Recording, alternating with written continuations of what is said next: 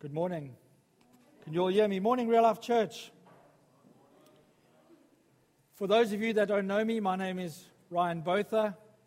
I'm married to Taryn, who's just taken our two wonderful kids out to kids' work.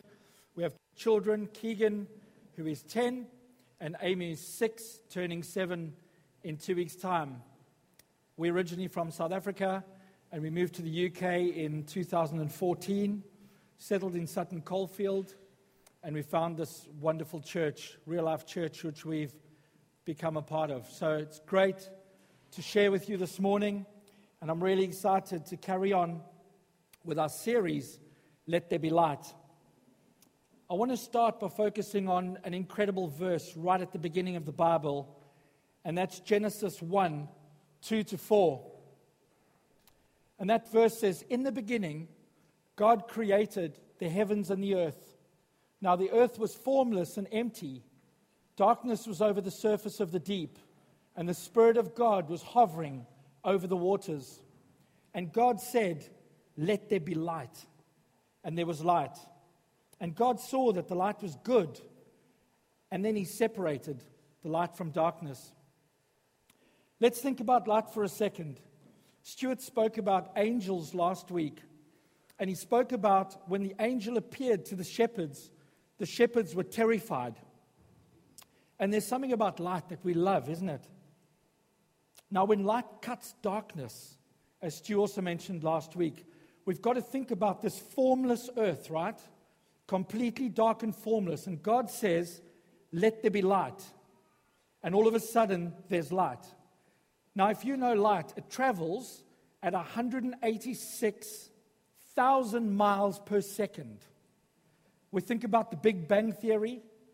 I reckon if the earth was dark and God said, Let there be light, and light traveled out of God's mouth at 186,000 miles per second and invaded and cut the darkness, I reckon there was quite a big bang, right? So, light travels around the earth seven times in one second. That's how fast the speed of light is.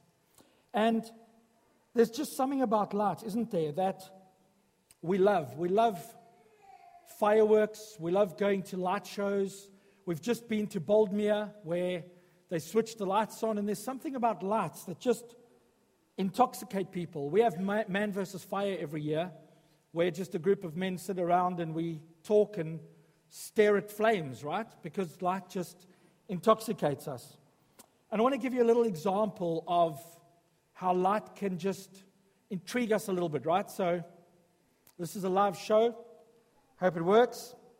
And for that, I'm going to need my little flame in the background, and I'm going to make my way through the musical equipment. So, beautiful flame up here. And if I reach up high enough, I can probably just grab a bit, right?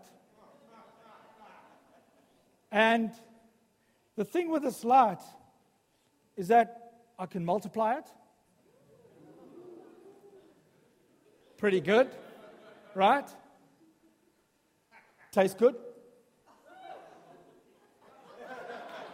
Really fantastic. Joe, come here for a sec, please. Liverpool now top of the league. Joe, can you face that way, please?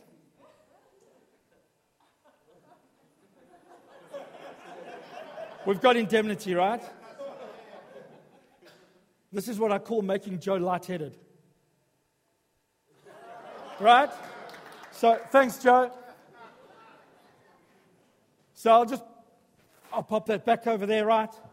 So um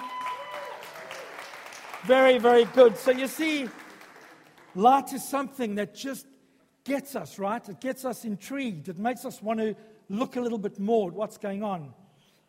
And we know that God uses light in the Bible so often um, Moses was attracted to a burning bush, and the bush was on fire but wasn't burning up. And it intrigued Moses, and Moses went closer, and God spoke to him. Again in Exodus, God passes by Moses, and Moses gets to see the back of God, which is such a bright light um, that it made his, light, his face shine so brightly that the Israelites couldn't look at him. We also know that the Israelites were guided through the desert by a cloud during the day and a pillar of fire at night. When Jesus appeared to Saul on the road to Damascus, Saul was blinded by the light. You see, when God is present, there's a bright light associated with his presence. We also know that God created the stars, the planets, the sun, the moon, and the incredible heavens that we see. Have you ever laid down in a really dark place away from a city and you look up into the night sky and the stars and the heavens feel like they just come so close to earth? They're so bright. You can see the little bits of the Milky Way. When I was growing up in South Africa, we used to go to a place called the Haven on the Wild Coast. And um, the fishing we used to do there, it was always for fish that would feed at night time. So we used to sleep and relax during the day. And then at about 11 o'clock at night, we would go down to the river and we would, we would start fishing. And it's away from the city, it's completely dark. And um, it's amazing because in those early hours, 2, 3 o'clock in the morning, while you're fishing, you'd look up at the night sky and it would just seem so, so bright and amazing. And the more you looked at the night sky, the more you would see a satellite moving or a shooting star. And it was just something about the sky that would be amazing. We've just booked our family holiday, two weeks' time. Myself, Taz, and the kids, we're going to Iceland for five days, which we're really excited about. And again, when you go to Iceland, most people go, Oh, you're going to see the Northern Lights. Because they're just such an amazing spectacle, right? So we, we're really hoping to see the Northern Lights. We're in Iceland in two weeks' time. In Genesis 1, it says God created the stars, the sun and the moon, and all the planets. I love the verse, uh, the verse Psalm 8, 3 to 4. When I consider your heavens, the work of your fingers, the moon and the stars, which you have set in place, what is man that you are mindful of him? And the Son of Man that you care for him? One of my all time favorites, Isaiah 40, 25 to 26. Who will you compare me to, or who is my equal? asks the Holy One. Lift up your eyes and look to the heavens. Who created these? Who brings forth out the starry host one by one and calls forth each of them by name? Because of his great power and mighty strength, not one of them is missing. As it wasn't amazing enough that God created light traveling at 186,000 miles per second, God created billions and billions of galaxies and stars.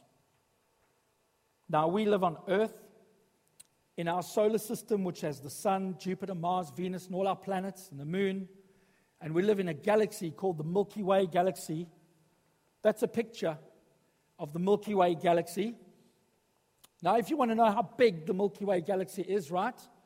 That little arrow is pointing to our sun, which is barely visible in the Milky Way galaxy. That Milky Way galaxy is 100,000 light years across. Right, so to explain that distance, if you traveled 100,000 miles per second for 100,000 years, you would travel from one side to the other of the Milky Way galaxy. And that's only one of billions of galaxies in the universe that we know. Do you know that if you wanted to count the stars in the Milky Way galaxy, one star per second, it would take you two and a half thousand years to count the stars in that galaxy. And again, it's only one of billions of galaxies in our universe. Out of all of that, out of the heavens, the stars, the galaxies, God chose a star to become part of his story. The story that we know around this Christmas time. And that's what I want to do today. I want to speak about the events around Christmas that have made their way into our hearts. And this little star that's made its way into our Christmas cards, our nativity plays, Whenever we do anything or draw anything or create anything around Christmas, there's a star in it, right? That little star at the top of the tree has made its way into our hearts over Christmas time. So I want to look at the Star of Bethlehem today. But first, I'd like to just read the passage. If you have your Bibles, please turn to Matthew 2, verse 2 to 12. It will be up on the screen, so I'll read it to you anyway. And this is about the Magi visiting the Messiah. After Jesus was born in Bethlehem in Judea, during the time of King Herod, Magi from the east came to Jerusalem and asked, Where is the one who has been born King of the Jews? We saw his star when it rose and have come to worship him. When King Herod heard this, he was disturbed, and all Jerusalem with him. When he had called together all the peoples, chief priests, and teachers of the law, he asked them where the Messiah was to be born. In Bethlehem in Judea, they replied, For this is what the prophet has written. But you, Bethlehem, in the land of Judah, are by no means least among the rulers of Judah. For out of you will come a ruler who will shepherd my people Israel.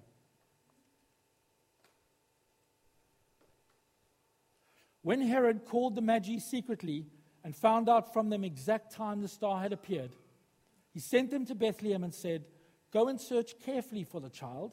As soon as you find him, report to me, so that I too may go and worship him.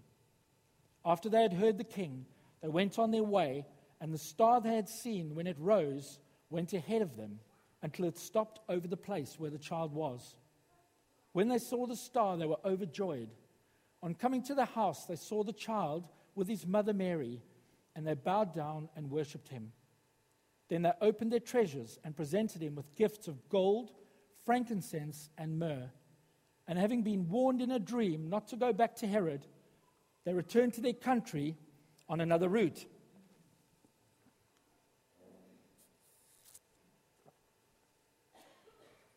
So, we all know that story really well, don't we? It's in so many Christmas plays, it's in so many children's Bibles. This story of the three wise men coming and visiting Jesus and bringing him gifts of gold, frankincense, and myrrh. And at this time of the year, most of our kids are in the school plays, and um, we wait at home and they come back, and some of the kids are Joseph, and some others are very excited because they're Mary, and then you have the shepherds and you have the wise men. Some of the children come home and they are um, sheep, and all sorts of Bible characters. And it reminds me a story of um, little Johnny and his two friends who were selected to be wise men in the school nativity play.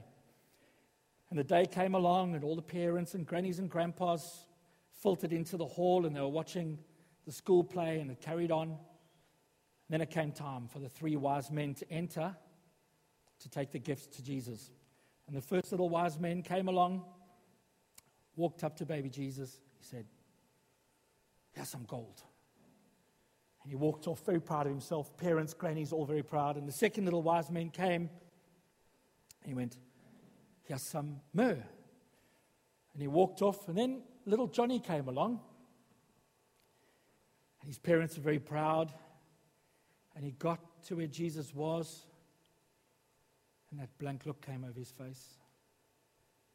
And his parents got a bead of sweat. And he started trembling a bit.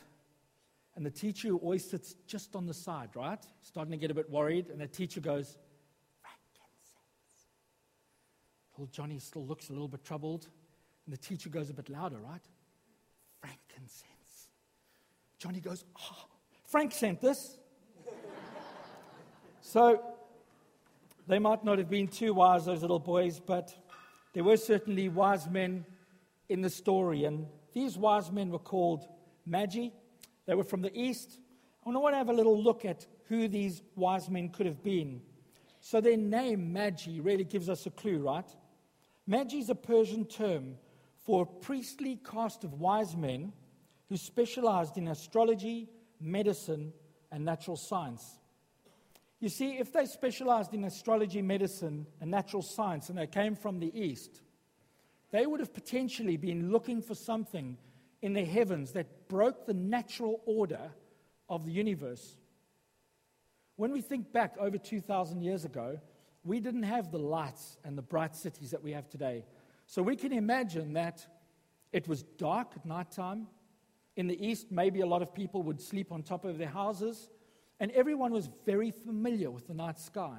So, night after night, they would see the night sky, they would navigate by the stars, and they were very used to what the universe and what their night sky looked like. But all of a sudden, one day, the, the order of their night sky, what they were looking at, would have changed, and they would have seen something different that made them want to go and look closer. Now, they wouldn't have certainly followed every falling star or everything in the night sky. There must have been something that they knew that made them put two and two together and say, there could be the birth of the Messiah. We need to go and have a look. And what could that have been? We know that Daniel was taken captive in Babylon. Daniel was a great man of God, and even in captivity, every night he would look out his window towards Jerusalem and he would pray to God. And David was a man of great renown and wisdom in the East. And they might have been aware of the prophecy in Daniel 9, where it establishes the general time period of the Messiah's coming. And it indicates that it would be 483 years after a Persian ruler issued an edict to rebuild Jerusalem. Now, these magi could have basically been counting down the years since the Jewish people went back to rebuild Jerusalem, and they could have had a general idea of when the Messiah was to be born. And this star or great light would have somehow coincided with that time. They might have also been familiar with the teachings of Moses, and especially Numbers 24, where it says, A star shall come forth from Jacob. So the Magi follow the star, right? They set out to follow it. And the interesting thing is the star doesn't take them to Bethlehem. They end up in Jerusalem. So they end up, first of all, five miles away from Bethlehem. Bethlehem's five miles south of Jerusalem, and they end up in Bethlehem, and that's where they engage with Herod. I had a little bit of a chuckle to myself because I thought, did they get lost? Were they aiming for Bethlehem and they got lost in Jerusalem? Or is this part of the story, right? And when I think about us going to Iceland and, uh, and the Northern Lights, it's quite interesting because a number of years ago, and even now, they've got these tour groups, right? So what happens is you sign up for a Northern Lights tour group, you meet in the afternoon, late afternoon when it gets dark, because it gets dark at about 3 o'clock, and off you go in search of the Northern Lights. And for the northern lights to appear, it has to be a clear night, the solar activity has to be a certain type of way, and it has to create the northern lights. So these guys drive around in super jeeps and they go and look for the northern lights. And the tours last from early evening through until midnight. And you drive around Iceland and you try and find the northern lights. But I've got an app, right? That's called Aurora. Now, my Aurora app it tracks the cloud cover over Iceland, tracks the roads, and it tracks the solar activity. And when the northern lights appear, my Aurora app sends me a message and says, The northern lights have just appeared at this location. And then off you go, right? So you don't have to go on the tour. We've just hired a car and we're going to drive around based on my app. And I did have a chuckle because this is 2,000 years later, but can you, remi- can you imagine way back, right? This angel appears to the shepherds, and the shepherds go and they see baby Jesus. And they sort of, you can imagine them taking a selfie in there and dropping the location onto Instagram and Facebook, checking in at the stable. And then the wise men, they sort of a couple of hundred miles away, they're on Instagram and they see this message. They look at the location no need to follow the star because we just drop the location into Google Maps. We know how far it's going to take. And straight up, one day later, they're standing outside the house where Jesus is, right? Instead of even having to follow stars. So I had this little chuckle about how times have changed and how uh, apps and social media and everything would have, would have made it so different today.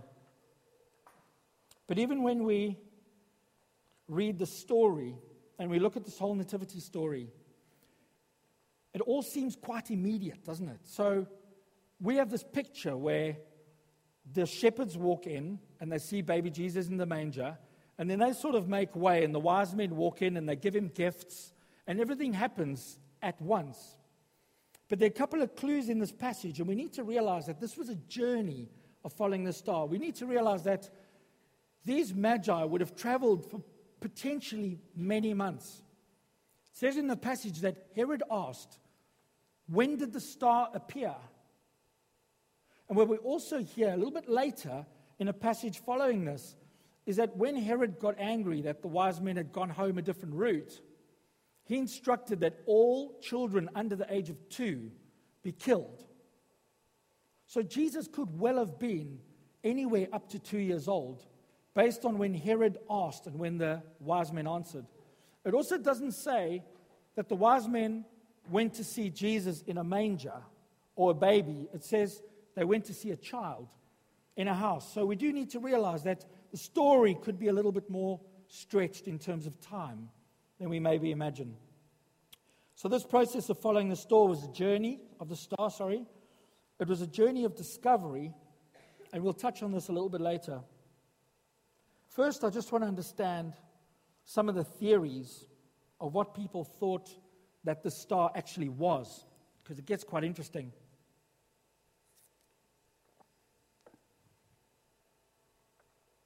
So there's a researcher called Larson who spent a lot of time studying the star, trying to study what was the star, what could it have been.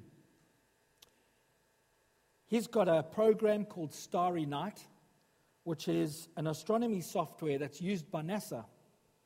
And essentially, what they do, right, is NASA has the software that can predict where the planets are going to be, how their orbits are moving, so when they're launching spaceships, when they're sending up space stations, doing whatever they need to do, they can predict where the planets are going to be at any given time.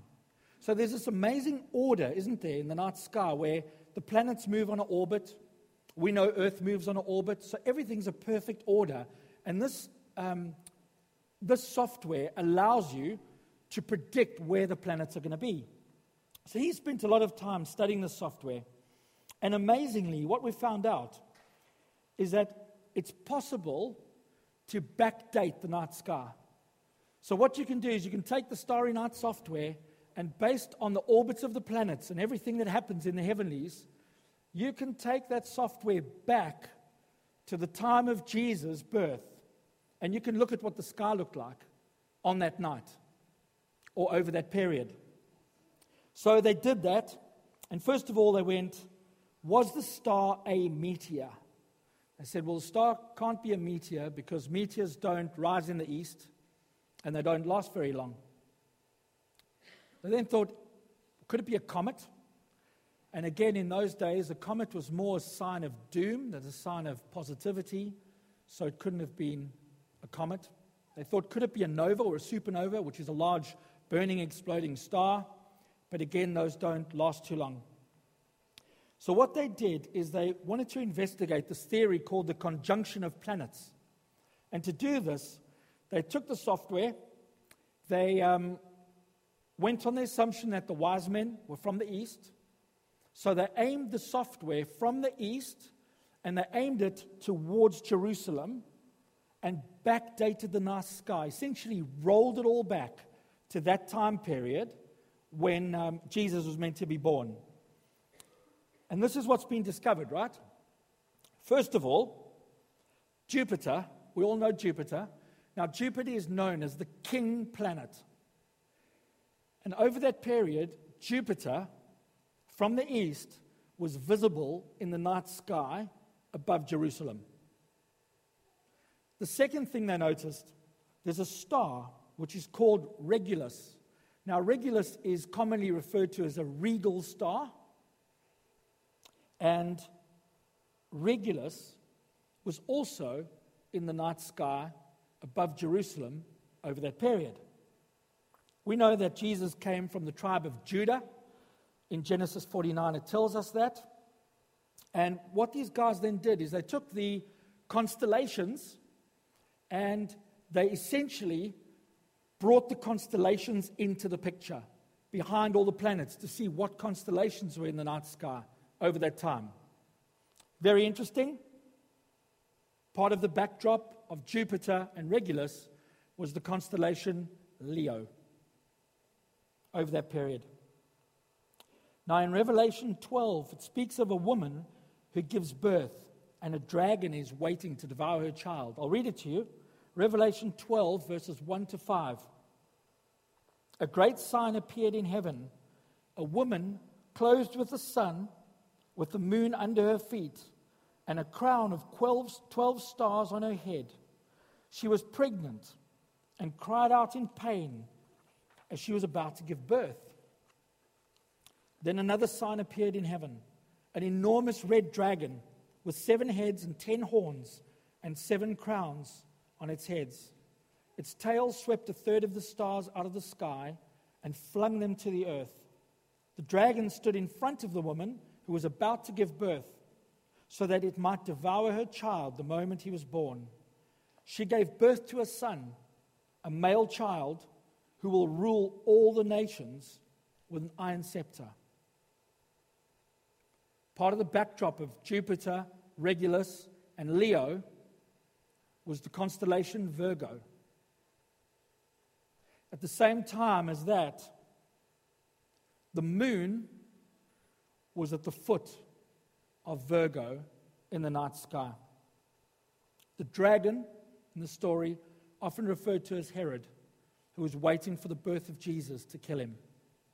So, all very, very interesting what it made me think about, right, when I was reading all that, is that if the night sky is so ordered and the planets all move on orbits that take sometimes hundreds and hundreds of years, how awesome that back in Genesis, when God created the heavens, called forth the starry hosts one by one, by name, and put them in their place, that He would have ordered everything to align in a certain time in the future, which pointed Magi in the east to the birth of a Messiah in Bethlehem. So that's just one of the theories that they have, um, have they've worked on.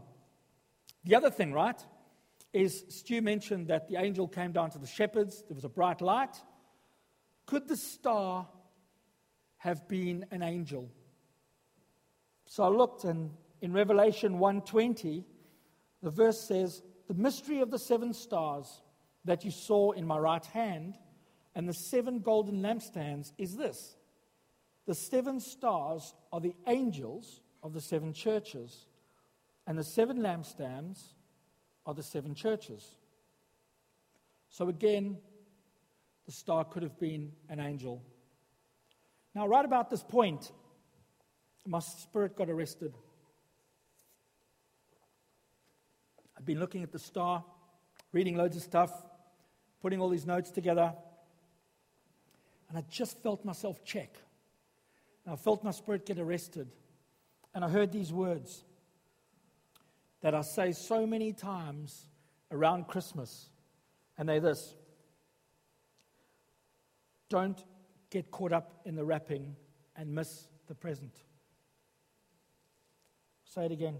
Don't get caught up in the wrapping and miss the present. You see, I was looking, and people are looking at more about what is the star? What could it have been? Instead of looking at what is the star pointing to? What is the star trying to show us? You see, if Moses kept staring at the burning bush, he would never have gone to Egypt and freed the Israelites.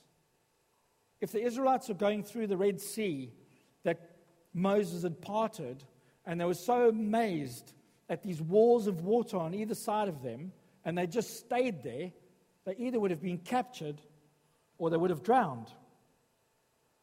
So it's important to realize that whatever the star was, it was a sign from God. It's important to realize that God can do anything he wants to do. If God wants to take a star, pluck it out of the sky, move it around, wave it in front of the Magi, move it across, hide it from Herod, which he did, make it stop over a house in Bethlehem, then that's what God will do. But it's all too often we get fixated on what the star could be instead of what the star is pointing to. So, I guess to look at the passage then in a slightly different way, what is it that I feel we need to take out of the passage? And first of all, we are stars that carry the light and point people to Jesus. John 8:12 says Jesus spoke to the people once more and said, "I am the light of the world. If you follow me, you won't have to walk in darkness, because you will have the light that leads to life." You see, God uses you and me. He uses Christians to point to Jesus. You fulfill the same role as a star. You fulfill the same role as Scripture. And you fulfill the same role as John the Baptist did all those years ago, where he pointed to Jesus Christ. The interesting thing as well in the story is once the star had pointed to Jesus and the Magi walked into that house and they fell at the feet of Jesus and worshiped him, you do realize we don't hear about that star ever again. The star disappears from Scripture and it disappears from our story the moment the wise men find Jesus. The star's job was done. Same as um, this amazing verse, Matthew 5:14. It says, "You are the light of the world. A town built on a hill cannot be hidden. Neither do people light a lamp and put it under a bowl. Instead, they put it on its stand, and it gives light to everyone in the house. In the same way, let your light shine before others, that they may see your good deeds and glorify your Father in heaven. You see, in the same way, the star disappeared when it had done its job. We also get involved in people's lives. We can point them to Jesus, and then we can take a back seat once they've met the King of Kings and the Savior of the world. That takes me on to point two. You can only lead people into the general presence of Jesus. You see, what the star did originally in the night sky, it caught the Magi's attention. They followed the star and they ended up in Jerusalem.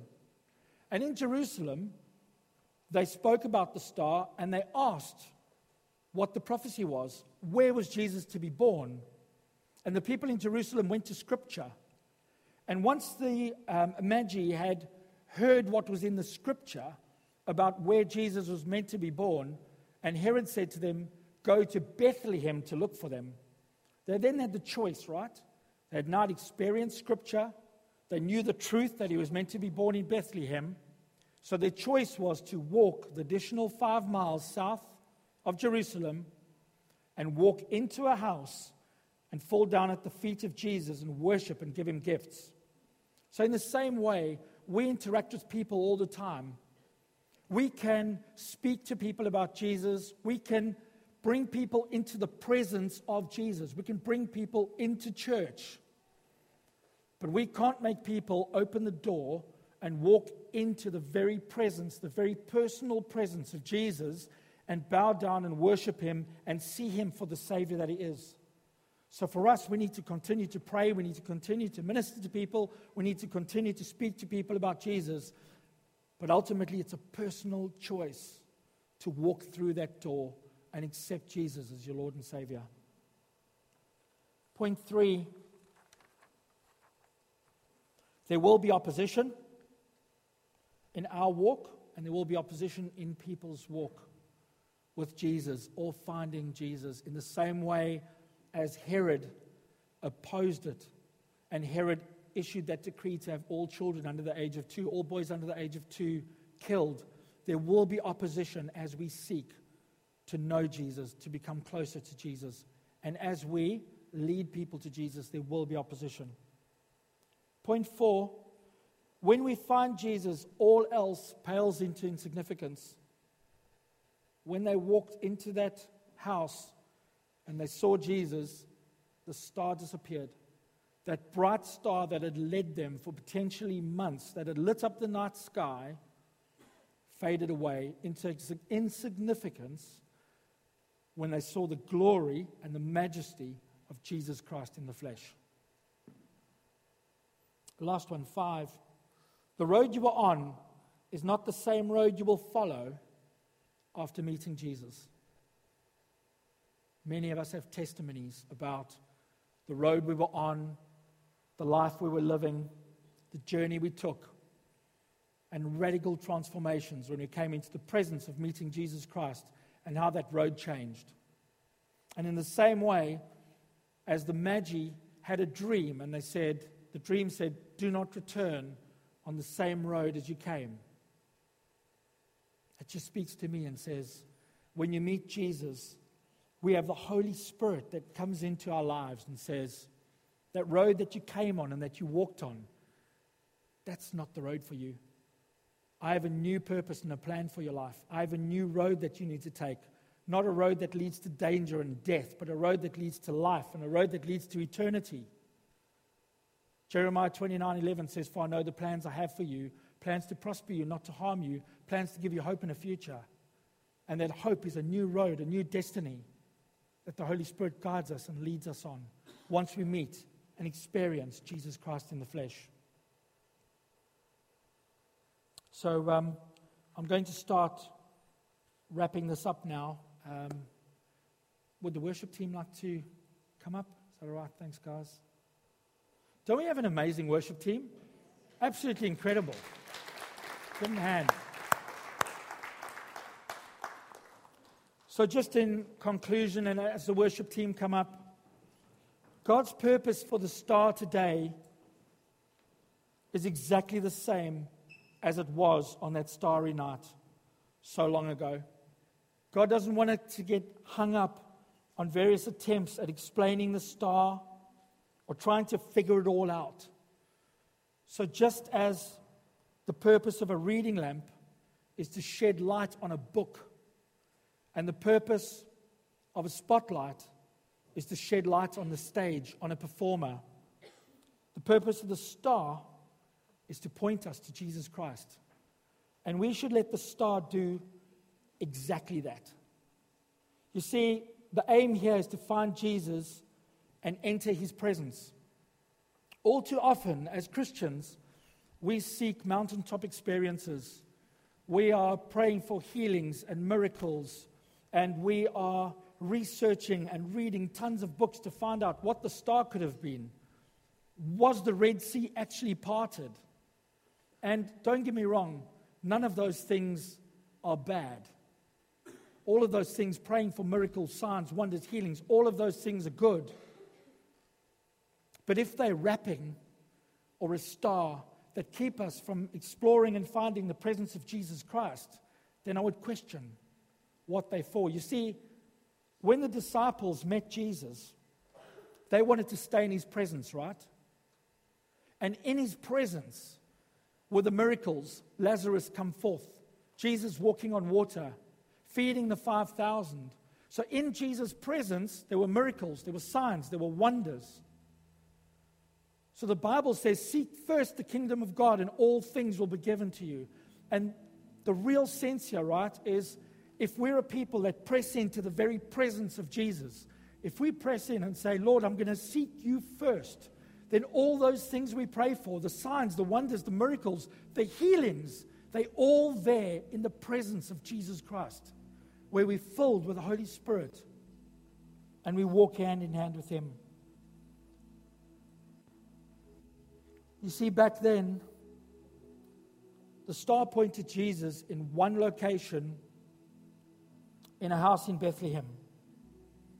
After Jesus' death, and when we received the Holy Spirit, the presence of Jesus immediately came present in the heart of Christians across the world in every location. We don't need to point to a house in Bethlehem and to a child in the house in Bethlehem. We get to point people to Jesus who grew up, fulfilled every prophecy, and reconciled every person who believes in him to God and eternal life.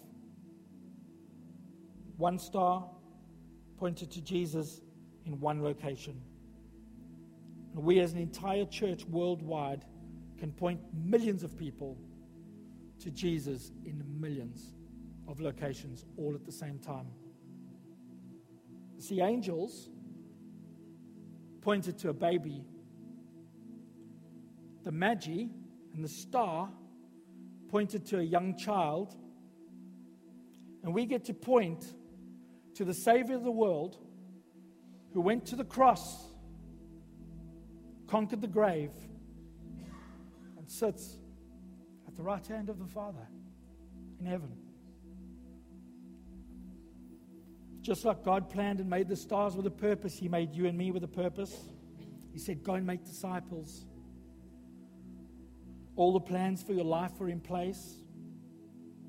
And we are called to be a people that shine our light before men. I love this saying. People want to see a sermon before they listen to one.